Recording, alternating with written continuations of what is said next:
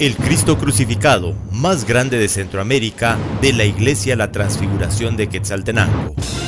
En la época colonial se construyó una pequeña ermita en la cima de uno de los cerros de la ciudad de Quetzaltenango. Se le conoció como Iglesia de la Transfiguración, nombre que tomó el sector adyacente. La iglesia sufrió los embates del terremoto de San Nicéforo el 9 de febrero de 1853. Pertenecía al sector comprendido como Cantón San Antonio y ya casi en las goteras del Cantón San Bartolomé, de rústica fachada y sencillo interior, paredes de adobe, por estar en una cumbre se le dio el nombre de la Transfiguración. Los liberales del gobierno de José Rufino Barrios, alias el Justo, pensaron en vender el templo, lo que causó la protesta del vecindario. Esto según se da a conocer en el acta municipal del 16 de julio de 1897, donde se lee un memorial en el que varios vecinos del barrio La Transfiguración piden de acuerdo no vender el templo y la plazuela del barrio y dejarlo para la solemnidad religiosa, comprometiéndose los solicitantes a sembrar árboles y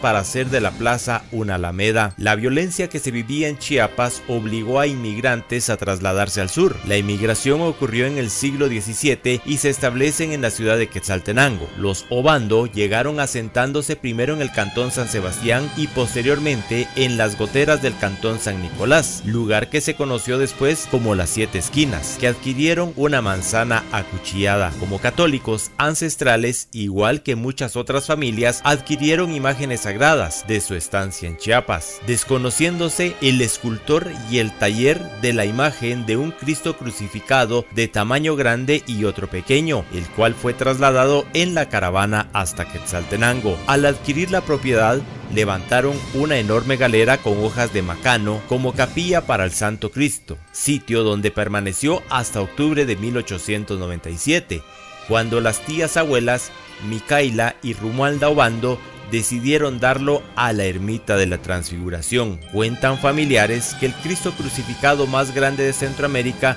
pedía su templo, pues se escuchaban ruidos y chicotazos. Originalmente el Santo Cristo tenía resplandor y clavos de oro puro.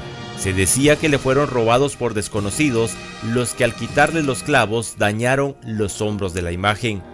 En el terremoto de San Perfecto el 18 de abril de 1902 hizo que rodara por tierra la pequeña iglesia de la Transfiguración, al igual que las iglesias de San Bartolomé, San Nicolás, San Antonio y San Sebastián desapareciendo las tres últimas y es entonces cuando se reparten en casas particulares las imágenes al quedar en ruinas la capilla. La imagen del Salvador del mundo fue recomendada en casa del señor Rafael Tumash, quien lo tuvo mucho tiempo hasta llevarlo a la capilla de madera provisional mientras se construía la iglesia formal. Como dato curioso, por el tamaño del Cristo no cabía en el espacio de la casa y hubo necesidad de romper el tapanco para que el rostro y cuello cupieran bajo el techo y así ser protegidos de la inclemencia del tiempo. Las autoridades de la época disponen construir e inclusive vender los terrenos. Los vecinos se dirigen telegráficamente al presidente de la República, licenciado Manuel Estrada Cabrera, solicitándole permiso para construir un templo en el mismo sitio que ocupa el otro. Respuesta del primer mandatario de origen quetzalteco no se hizo esperar y es así como el 16 de septiembre de 1911 se comienza la construcción del actual templo. En el año de 1924 se inauguró la construcción del nuevo templo,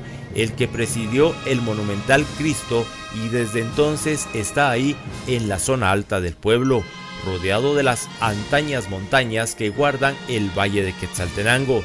Según los conocedores, es el Cristo crucificado más grande de Centroamérica y Guatemala. El Salvador del mundo ha usado tres camerines, uno en forma de estuche de cruz, donado en 1928 por Teodoro García, otro similar más pequeño que usó hasta finales de 1960 y en 1961 el comité del templo decide construirle un nuevo altar, el que es inaugurado solemnemente en Domingo de Ramos de 1962. En el año de 1992 se construye un nuevo camarín para el Santo Cristo que es el actual. Hay dos ocasiones al año en los cuales el pueblo católico de Quetzaltenango concurre a venerar al monumental Cristo, el 6 de agosto y el cuarto viernes de Cuaresma. Según la tradición, se celebra en muchos pueblos a Cristo crucificado. El 6 de agosto se celebra a Jesús de la Transfiguración juntamente con el Cristo Salvador del mundo.